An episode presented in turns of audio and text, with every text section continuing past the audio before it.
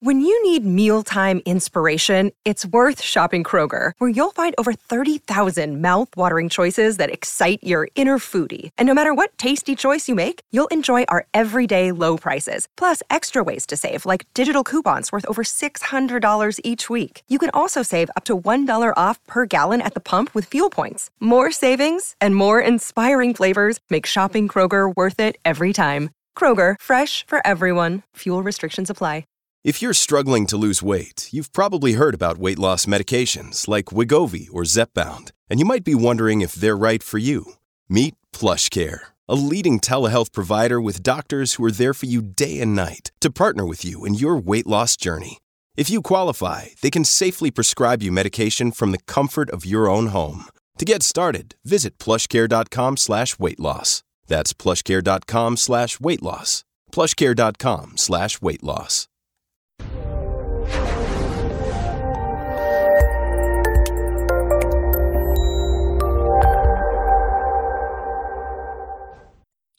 This episode was pre recorded as part of a live continuing education webinar. On demand CEUs are still available for this presentation through all CEUs. Register at allceus.com slash counselor toolbox. Counselor Toolbox podcast is sponsored by BetterHelp, the world's largest e counseling platform, providing accessible and affordable counseling services via messaging, live chat, phone, or video. To apply to be a counselor at BetterHelp with no overhead fees or cost, go to betterhelp.com/toolbox. You can also find a counselor by going to betterhelp.com/toolbox and clicking on Get Started in the upper right corner. Hey there, everybody, and welcome to today's presentation Treatment of Persons with Co occurring Disorders based on SAMHSA Tip 42, parts one and two. Now, if you've seen SAMHSA Tip 42, you know it's a big old book.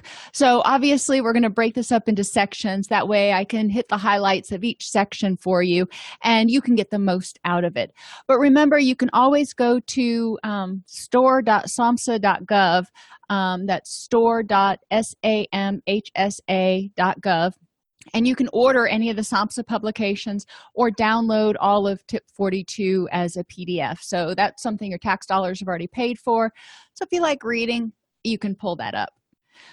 In this hour, we're going to define co occurring disorders, review the relevance of co occurring disorder research to clinical practice, and familiarize ourselves with the following terms substance use disorders, mental disorders, compulsive behaviors and behavioral addictions, treatment programs, and systems. So, this is kind of an overview or a meta concept day, if you will. Co occurring disorders means that a person has a substance use disorder or an addictive disorder and a concurrent mental health issue that is not attributable to the effects of intoxication or withdrawal.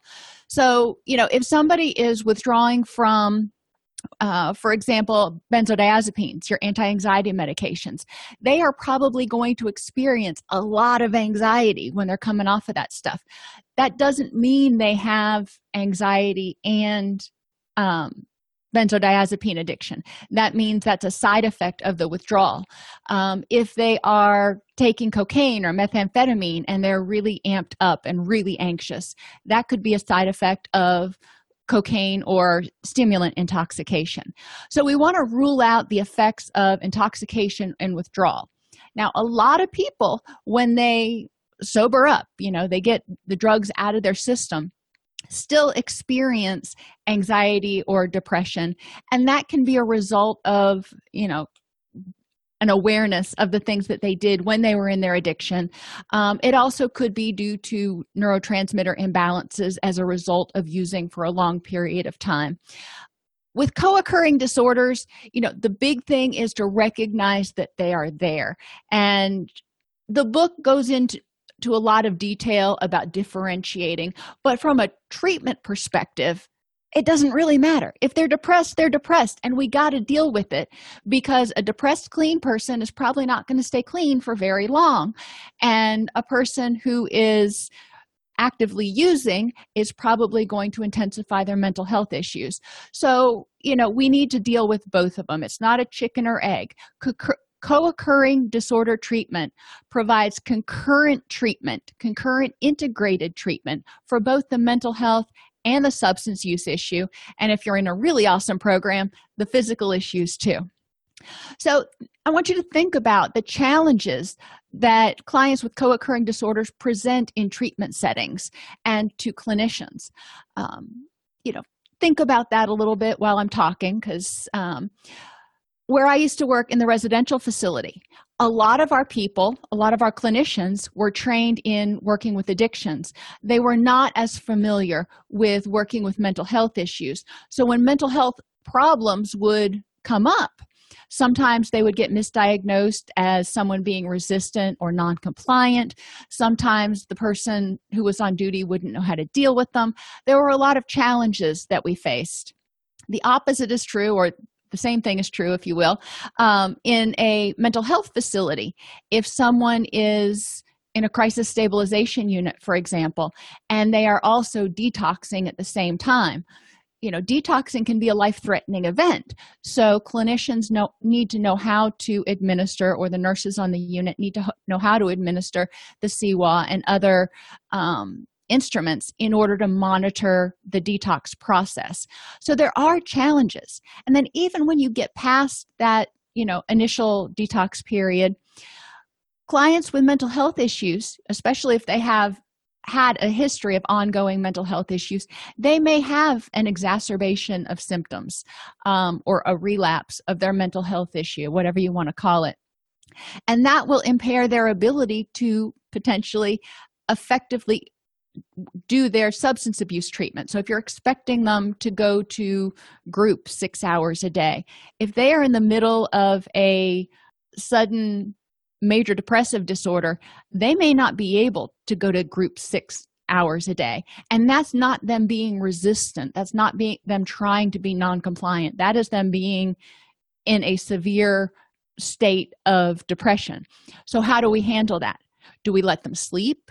Do we how do we engage them? You know we don't want other clients to think well john's getting to sleep and doesn't have to go to all of his groups. Why do i have to? I heard that a lot. And you know you can't say well john's got major depression because that's a hipaa violation. So you have to figure out ways to individualize programs and tailor programs for people and keep all of the clients in the program on board. So they're not trying to look and say well you're playing favorites here or this person gets this privilege i want that one too. And and we have to have people understand that each person has their own unique treatment issues that need to be dealt with. Um, other challenges that it can present to clinicians again is a lot of us were trained in one or the other. Most of us went to school for mental health so we were trained in that. And if you were in a great program and you were lucky you may have had one or two classes on substance abuse and or eating disorders. And that was it. You know there was no substance abuse assessment learning all the pharmacology and all that kind of stuff. So you're kind of hitting the ground running here and trying to catch up. Um, people who are trained as addictions counselors are often only given very very cursory training in mental health awareness. Now in a lot of states people who are addictions counselors cannot diagnose mental health issues but they can screen for them and they can say well this person you know appears to have a concurrent mental health issue. We need to get a full assessment for that done by a mental health clinician. Now as you'll learn later in the presentation. It is ideal if programs have clinicians who are dually trained so they can diagnose both because clients don't like to have to go through two assessments. I wouldn't like to have to do two assessments on the same client. So it's important when possible that we have the assessing clinicians be capable of diagnosing and creating treatment plans for both substance abuse and mental health issues people with co-occurring disorders have multiple treatment issues. You've got the substance. You've got the post-acute withdrawal syndrome. You've got whatever the mental health issues are. And a lot of times people with mental health issues not all the time but a lot of times they're also on some sort of psychotropic medications. Now some docs will prescribe psychotropics as soon as the person gets clean and in order to help them stay clean when they get out of detox.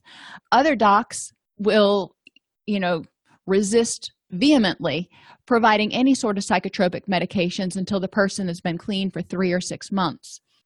Well, if they're clean, then and the reason they were using was self medication, and now they're clean, they're not having anything to buffer against that depression or anxiety or bipolar. So it may be harder to stay clean if they are not medicated. So sometimes we have to advocate with the physicians, advocate with the program because it's a programmatic issue if you're working with physicians who are totally unwilling to consider any sort of psychotropics until the person's been clean for six months. You know, I can understand a couple of weeks, you know, maybe. Um, but a lot of times it's really beneficial if clients are able to get on even a low dose of something um, right out of detox to help them deal with the extremes of emotions. I think probably at any given time about 60% of the clients in our program were medicated and the other 40 weren't and, and that's cool but if somebody also has a concurrent mental health issue that you know you look back over their history and they've had episodes before that could be a relapse trigger it's important to address that co-occurring disorders impact treatment due to the varying course of both disorders. As the substance use improves you know as they start working on the stuff that happened when they were in their addiction or led them to their addiction um, that could push some buttons and trigger some depression some grief some anxiety some trauma. Um, likewise people could be um, as they sober up when they were self-medicating they may have been self-medicating to you know tone, tone down the flashbacks or silence them all together so when they're clean they may have a flood of flashbacks and stuff that comes up from ptsd so there are a lot of things we need to be aware of when we're working with people with co-occurring disorders. And there are a bunch of different strategies for working with people with co-occurring disorders. And we need to make sure that we're willing to embrace all of them from you know regular group psychotherapy to emdr to medication assisted therapy to self-help. You know there's a lot of different things out there that we can use to create a comprehensive program. An estimated 10 million americans have a co-occurring disorder in any given year and that is a really low number um, in when you look at other research that's out there because that number only uses people who meet DSM criteria. And when tip 42 was done, that was before the DSM 5 when gambling addiction actually made the cut for the DSM 5. So it was really only using addictions that were substance addictions. So alcohol um, and, uh, you know, marijuana and, and illicit drugs. It did not include nicotine addiction or eating disorders, nor did it include any of the behavioral disorders like gambling or sex addiction or pornography. Gambling addiction made it into the DSM 5. Um, sex addiction, pornography addiction, they have not made it in yet. But we know that they tend to be compulsive behaviors, which is the more pr- proper term than calling it an addiction because it doesn't meet the criteria for substance dependence. Um, so so that's to say that the thing you need to remember is co-occurring disorders affect a lot of people and it is the expectation not the exception. And i'm going to say this probably 15 times in this hour. We expect that people come into treatment for mental health or substance use disorders we expect they have them both. People with co-occurring disorders are more likely to be hospitalized than people without them because the two things are additive. When you have somebody who is clinically depressed plus they're you know misusing opiates or misusing cocaine in order to self-medicate it's more likely that those two things are going to end up resulting in either a severe substance issue or a really severe depressive episode requiring hospitalization Rates of mental health issues increase as the rate of substance disorders increases. So, as we see more people becoming addicted to substances and developing compulsive or addictive behaviors, we also have seen mental health problems increasing, including depression and anxiety. So, principles of co occurring disorders treatment. No wrong door. no matter where someone enters the system they are able to access help. So if somebody goes to their primary care physician primary care physician does a um, brief intervention and screening and says okay we need to make these referrals. If they enter through mental health mental health person says yep i see that there's some other issues going on here here are the referrals we need to make. If they enter through substance same thing. And even if they enter through the jail when they go through their assessment at the jail or social services those counselors are also trained to screen for these things and identify if there is a potential for a presenting mental health or substance use, use issue. You don't have to be licensed to screen for things. You have to be licensed to diagnose and treat. So the person you know who is a case caseworker at social services or um, a, a corrections officer they can do the screenings during the intake process. It doesn't take long mutual self-help is really important in co-occurring disorders because you know like recovering from addictions co-occurring disorders can be really daunting to recover from and it's a long-term process. Recovery is a lifelong process. Co-occurring disorders require integrated care. Like i said we don't want to have two parallel systems where somebody goes and sees their substance abuse counselor over here on tuesday then sees their mental health counselor on thursday and the two hands are not communicating with each other. We want everybody integrated ideally mental health substance and primary care. Because a lot of people with mental health issues and substance use issues also have some underlying physiological issues including you know thyroid problems hepatitis liver problems. You know there there are things that happen. Um, so we want to make sure that we've got the biopsychosocial aspect covered individualized approaches are used including psychotherapy medication assisted therapy peer support and community based resources and that's like everything else. That includes financial counseling um, occupational and educational counseling access to you know scholarships so people can get more training a variety of things. Anything else they need to meet their needs on maslow's hierarchy for a high quality of life. So remember the first level is biology. They need food shelter water. Then they need safety.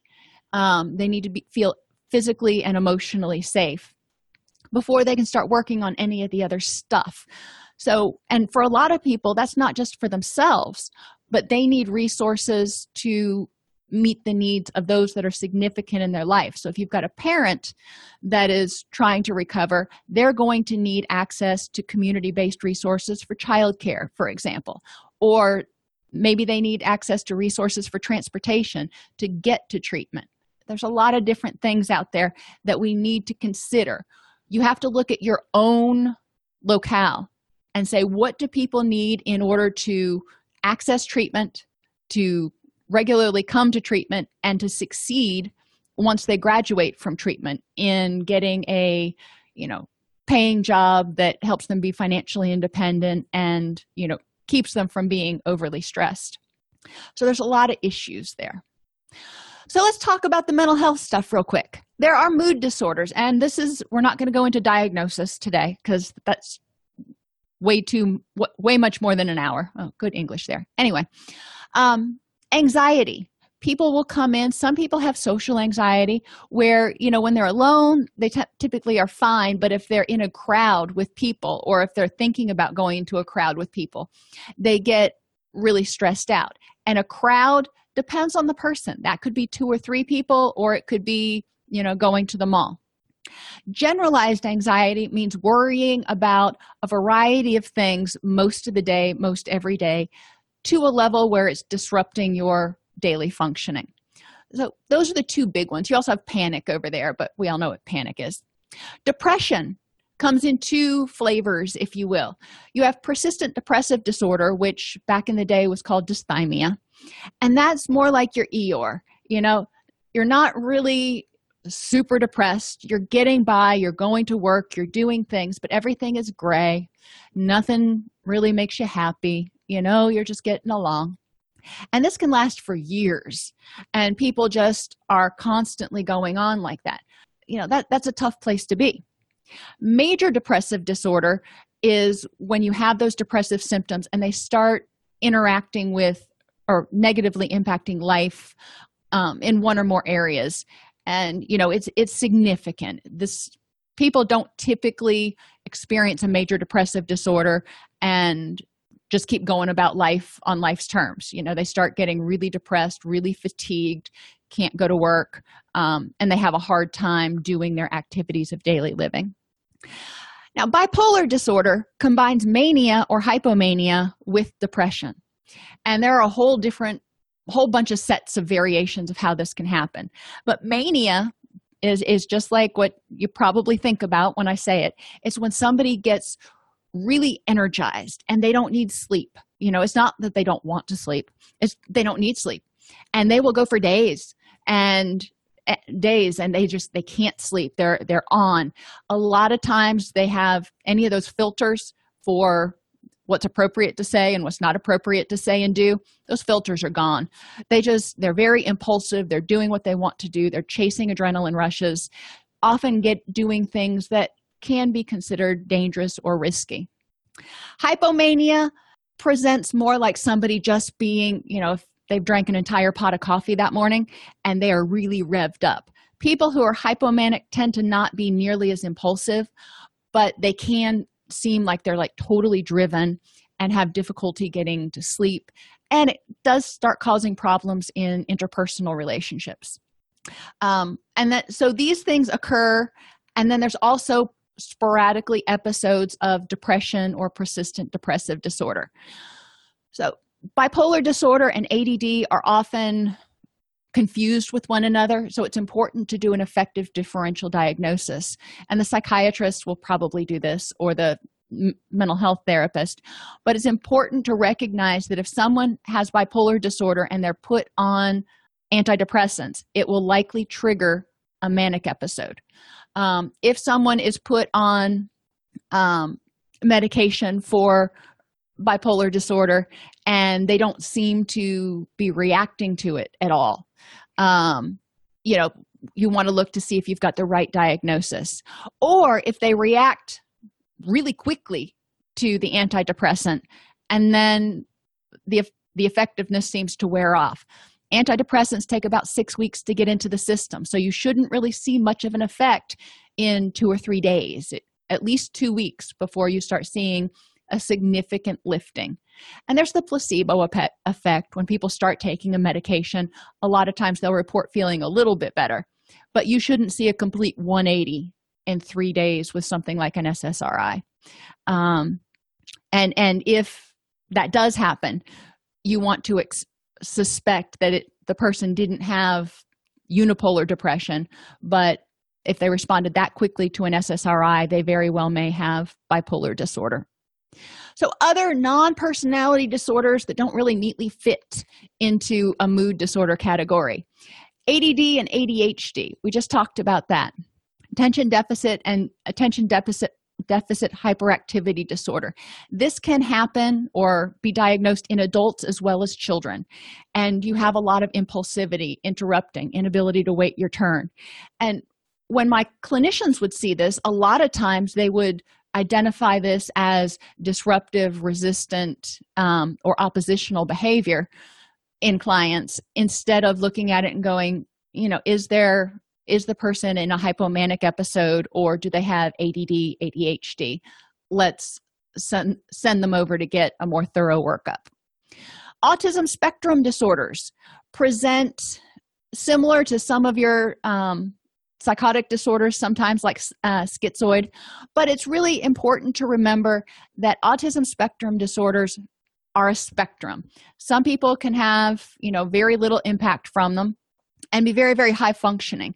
Autism spectrum disorders generally do not impact intellect at all. It's more impact sensory integration and people's ability to form relationships, read nonverbals, and feel comfortable around other people ptsd results after a trauma um, there are a variety of different ways people can develop ptsd but a lot of people in addictions treatment do have ptsd do have a history of trauma. So we do need to be aware of that because we don't want to re traumatize them.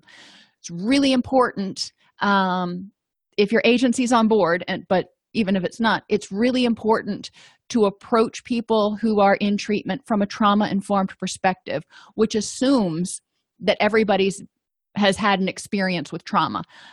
That's not necessarily always true, but it's better to be safe and not re traumatize somebody than be sorry and go, well, we'll cross that bridge when we come to it and accidentally re traumatize someone. Schizophrenia is kind of basically lumped together your psychotic disorders. Um, and schizophrenia, remember, schizo means break, it means they're breaking from reality. A, someone who is, has schizophrenia if they are in a psychotic episode, they are going to be in a different reality. And no amount of reasoning or rationalization that you do with them is going to make any sense because they are living in another reality. And the best way to work with them is to kind of step into their reality. I worked with a client who had schizophrenia, um, and and he was d- just certain that the word "the" was a message from the devil and it's really hard to talk without saying the word the. But instead of trying to rationalize with him that, you know, I can say the all day long and nothing bad's going to happen to you or me, um, you know, I had to join him in his reality where that was, you know, that was an alarm when you heard that word and figure out how to approach it from there in order to develop rapport and engagement and get him where he needed to be. Um, obviously, when he was well medicated that wasn't near an issue near as much of an issue alcohol induced dementia is something else we need to be aware of with any of our clients. If you're a mental health counselor and you've got a client who decides to stop drinking you know they may not have ever presented with alcoholism and, that's okay. But if they've been drinking heavily and they suddenly stop they can develop something called wernicke-korsakoff syndrome or alcohol induced dementia. And it's really important that they get care um, like asap or the dementia and cognitive changes can become permanent. So if you notice that they're evidencing symptoms of significant cognitive decline and and or difficulty with balance um, it's important to have that looked at. Obsessive compulsive disorder is one of those that you know we have a hard time with certain behavioral actions or behaviors people choose that ring very true of addictions like gambling addiction um, but that's now in the dsm um, so we have to put it into a category somewhere. Um, and sometimes people will put it in obsessive compulsive disorders because for example pornography addiction. Someone is constantly thinking about pornography and in order to stop thinking about it they need to engage in some sort of compulsive behavior such as viewing the pornography. Um, it doesn't fit nicely into that category because obsessive compulsive disorder is really more about anxiety. So if i don't do this then something bad's going to happen. Um, if i don't check the door then somebody's going to break in. If i don't check the stove for the 34th time you know maybe i left it on and the house is going to burn down. That's true obsessive compulsive disorder issues with dementia and go back to ocd for a minute. Um, people with ocd may self-medicate with substances in order to help them feel like they don't have to engage in those checking behaviors or hand washing or whatever it is. Then there's a few issues with dementia.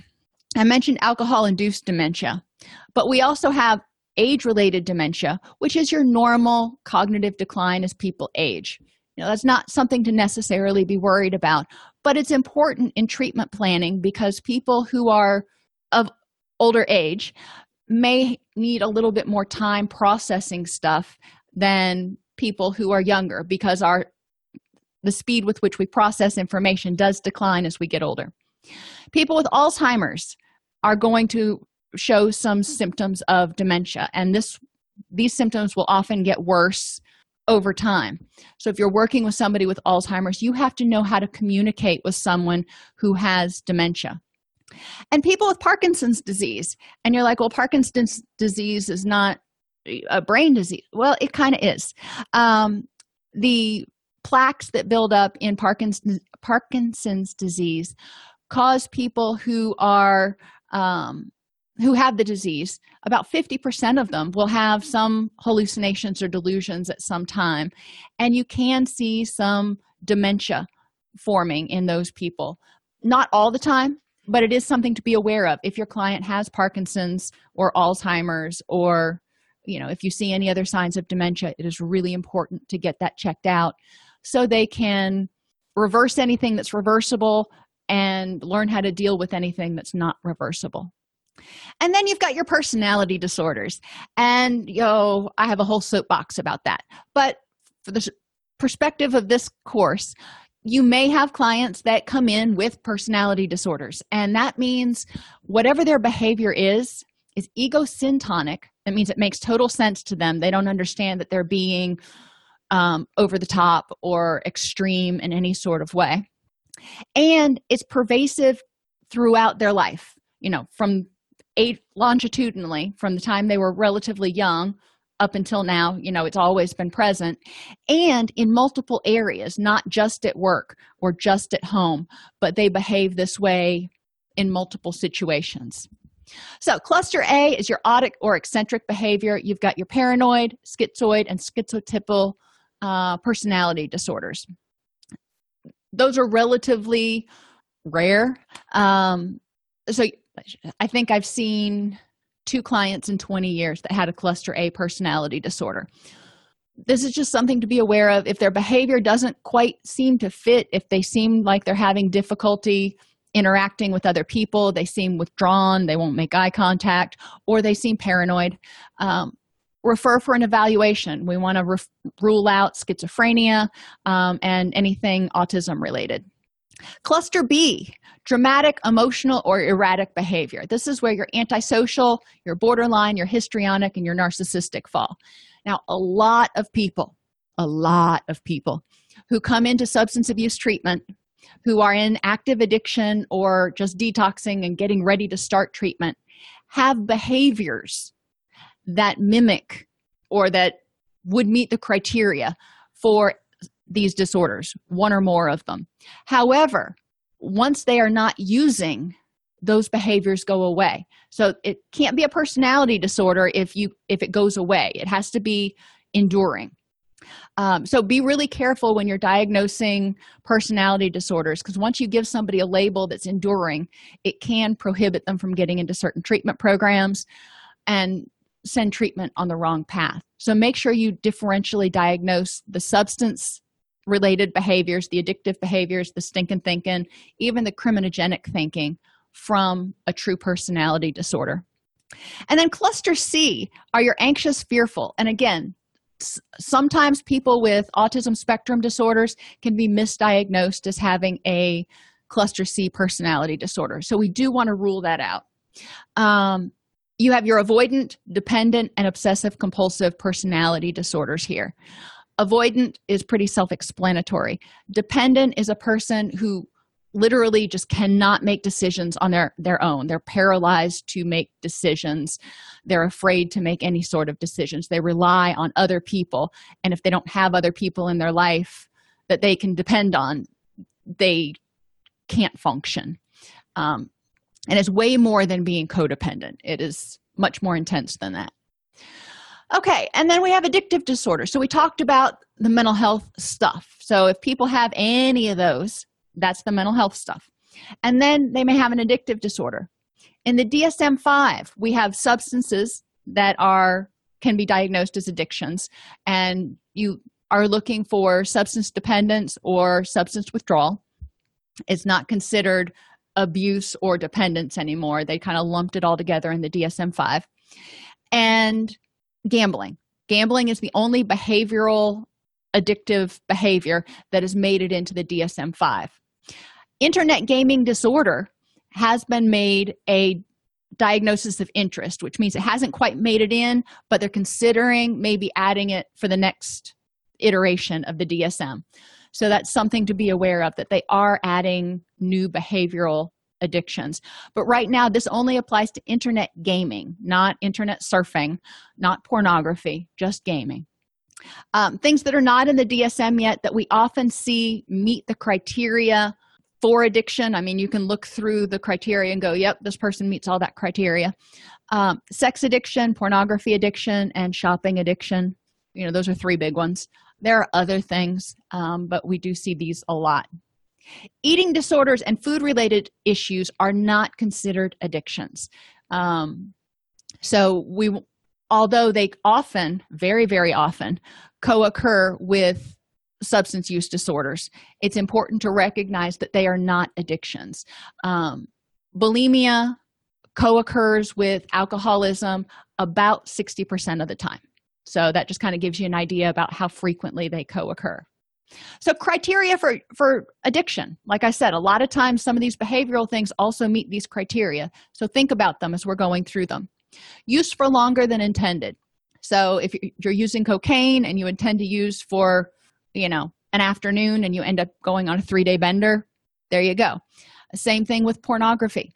You know if you intend to get on the internet for an hour and before you know it you know 18 hours have passed you, you got longer than intended.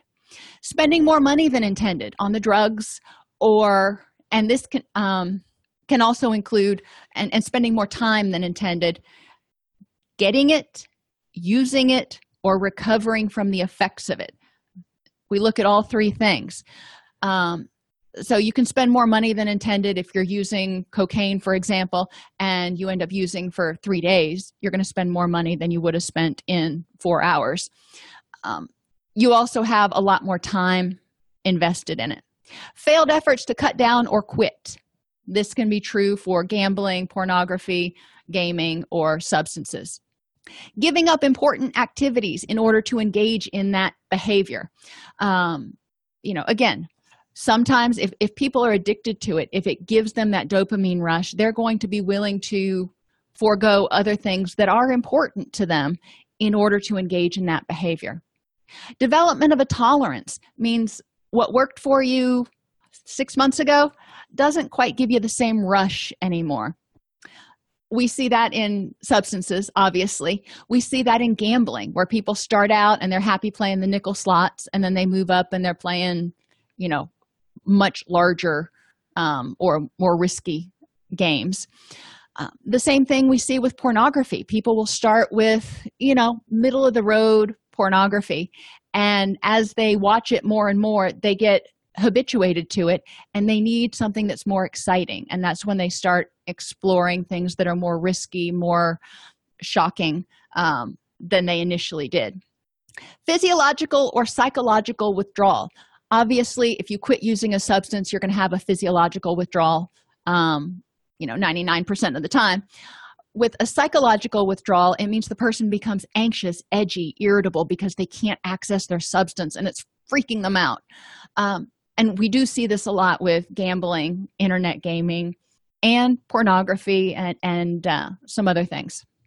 And negative consequences in one or more areas of life related to the addiction.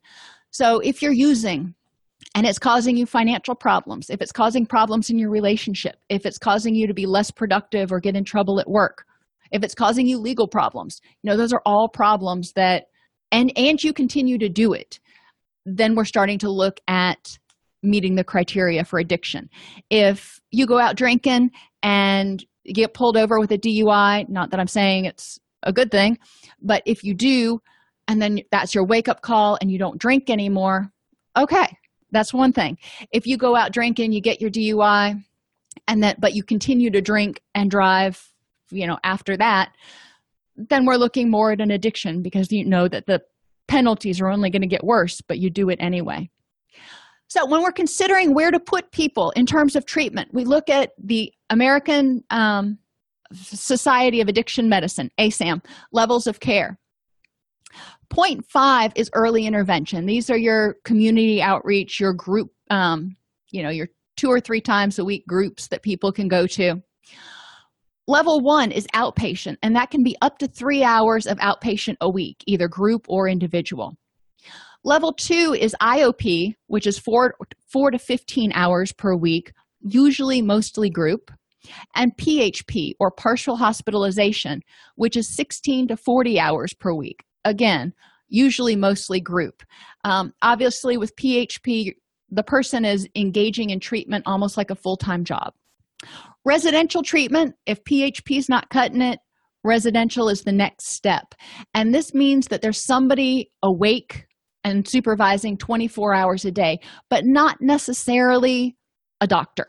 Um, residential is often has a doctor on call um, and medical staff on call, but the overnight shift it doesn't have any medical staff on it, or it's very few. Level four is your medically managed intensive inpatient, and this can be your inpatient detox where you've got a nurse that's on duty 24 hours a day and a doctor that comes in every day um, or it can be a crisis stabilization unit again where there's a nurse on duty you know there's always medical personnel there round the clock 24 hours a day 365 so determining where to put people. Um, there are four quadrants of care. Category one the mental health and the substance abuse are both mild. So the person is probably going to either go to early intervention or outpatient and you know they can address kind of whatever they they need to. Category two the mental health is moderate to severe but the substance abuse is still mild.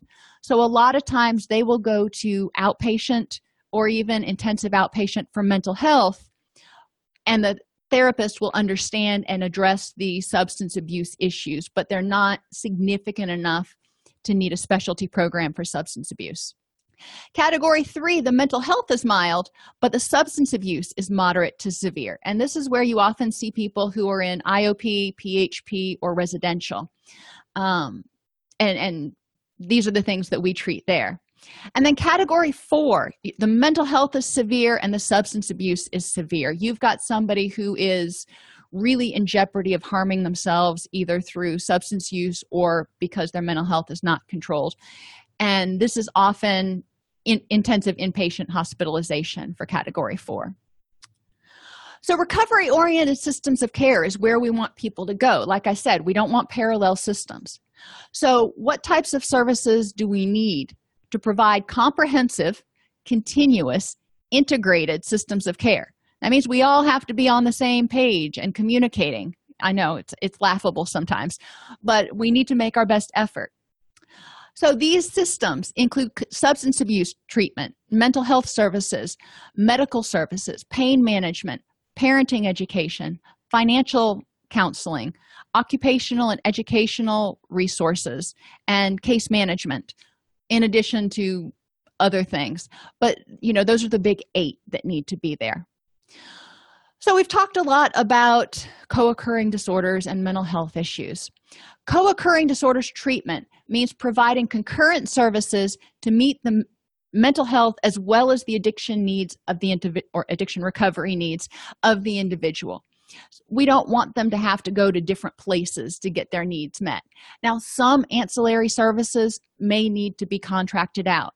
For example we worked um, with clients. We were a co-occurring capable facility uh, where i used to work but we didn't have anybody trained in emdr and we occasionally had someone who had intense ptsd who wanted to try emdr so we would need to refer out to an emdr therapist but we had contacts and we had that net out there so we weren't struck stuck going i'll know what to do. We always had support and that network to rely on. Co-occurring disorders treatment recognizes the reciprocal impact of each disorder on the other. And and again true to tip 42 that means mental health and substance abuse. But you know i'm hoping they come out with a new tip pretty soon that also recognizes the impact of physical issues such as chronic pain on the other two issues. Because people when they're in chronic pain often get frustrated and depressed. They can get anxious feeling they'll never get any better. They can get angry lots of other stuff. And they can self-medicate the pain and or the mood issues with substances. So you know i do see the three of those things co-occurring a lot. Overlooking the mental health or the substance abuse in diagnosis or treatment just sets the person up for relapse. So let's not do that. Co-occurring disorders treatment is integrated and attends to the whole person not just the substance not just the mental health but also their interpersonal relationships and their housing that whole maslowian uh, hierarchy clinicians have an ethical responsibility to be educated in both mental health as well as substance abuse issues and treatments even if they're not skilled in treating one or the other. So you know maybe you're a mental health clinician and you haven't been trained in motivational interviewing or some of the other substance abuse best practices. That's okay you still need to know what they are because if you've got a client who's in substance abuse treatment you need to understand what they're doing over there to understand how it's going to impact your course of treatment likewise substance abuse counselors need to understand what happens in mental health counseling if they're working with somebody who's seeing you know multiple clinicians. So, there are going to be five more videos in this series, and they will all be on the playlist Tip 42 Co occurring Disorders on our YouTube channel at allceus.com slash YouTube. To earn CEUs for this presentation, you can go to allceus.com slash podcast CEUs, where you can find a direct link to the class associated with this presentation. Alrighty, everybody, thank you for joining me, and I will see you tomorrow for part three. Well, this was parts one and two because I was able to squeeze them together. So we'll be doing parts three tomorrow. If this podcast helps you help your clients or yourself, please support us by purchasing your CEUs at allceus.com or getting your agency to sponsor an episode. A direct link to the on-demand CEUs for this podcast is at allceus.com slash podcast CEUs. That's allceus.com slash podcast CEUs. To sponsor an episode of Counselor Toolbox and reach over 50,000 clinicians per week, go to allceus.com slash sponsor. Thank you.